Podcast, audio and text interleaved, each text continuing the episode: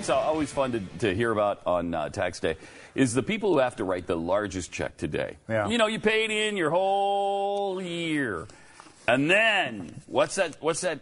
What's that last check you have to write to the IRS Yeah. on, the, on April 15th and send in? I go to the other extreme, and then I, I write no dependents, and I actually like put more money in. I you, do too. You have that option where you Yeah. can put actually more money in than they charge you. I take- because I'm I, because I'm so paranoid. At the end of the year, they're going to say there's a problem that I just.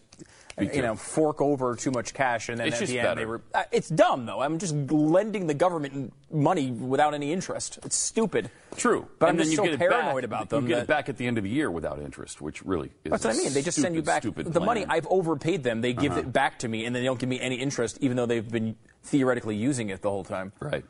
But I, I, I asked that question a few years ago. There was uh, somebody in Houston who called, and, and, and they, they had written a check for $7.5 million on April 15th that they still owed in taxes. I'm like, well, Wow. okay, I'm not, I mean, I'm, I mean, that means you made a lot of money, though.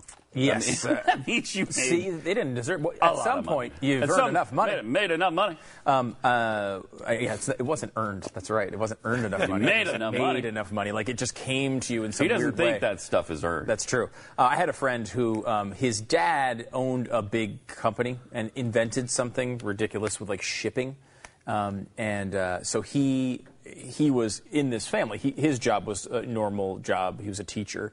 Um, but he, you know, his dad had had this huge invention, so the family was quite wealthy, and he had a piece of this family business, even though he didn't work there every day. Um, and he would have to write quarterly checks that were gigantic because he. It was bizarre because he wasn't he would get money from the company, but he wasn't working at the company. He owned, I don't know, he had some ownership stake in it. So he'd, he, he'd have to like get this cash, but the, it wasn't cash. Like he was wealthy, but he wasn't wealthy. You know, he had some money, but like the money was like, it wasn't in a way that he could easily access it. It's tied up. So it was this bizarre thing where he'd have to like scramble to get these giant checks quarterly. Oh, jeez. Even though he had plenty of money, the IRS made him pay quarterly because they want you to prepay Right. uh, your your taxes. Um, when you when you make I don't know what the number is, but when you make a certain amount, they want you to do that. So um, it's a really bizarre thing. And if you have if you make enough money, there's like it's the same thing with a Mike Lee tax plan. It's like if you make enough money, you have accountants that sit there and calculate the exact amount you should give.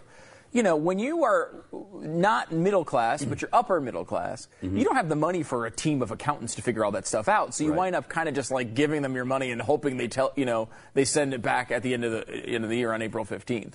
Um, it's a kind of a weird, weird thing. And then the same thing with the Mike Lee tax plan. It's like if you're really wealthy, you get a tax cut. If you're middle class, you get a tax cut. If you're kind of upper middle class, yeah, you're going to be paying thousands more. Yeah, and another thing, as long as we're, uh, you know, we're talking about the Mike Lee interview uh, from radio. You're back. I was just a quick mention. You're going back again, aren't you? He used language that drives me out of my mind. He Okay. used the language of the left on, well, but but Pat, uh, uh, working families are going to get a big tax. Are going to get a tax.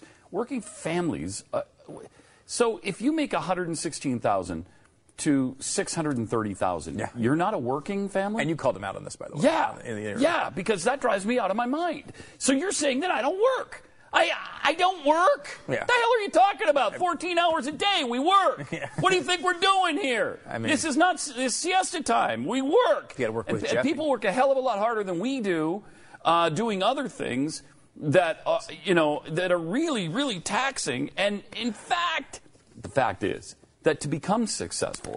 Most people have to work all the time. What? They work harder than people who make less money because Yeah, you're not always true, but it's not true always true, but it's true a largely. lot, mm-hmm. and that's how you become successful.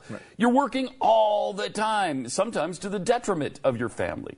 So don't give me that working family crap. That Yeah, that's, that's- that's the verbiage of the left, and it, pisses me off. It is, but that's what makes me believe that this tax play is they're trying to do something they believe overall is good, but they can get by with some of the PR stuff. The PR walls that have been set up for the previous arguments, they're trying to get around. He would not admit that again to me. Wouldn't. But I think that's what he was doing. And of course, I guess if you want it to work, you can't admit it. Right? Yeah. You can't say, yes, absolutely, we're just doing This is actually pretty much the same plan, except we have a couple of little uh, PR uh, loopholes there that we're, I guess you can't say that.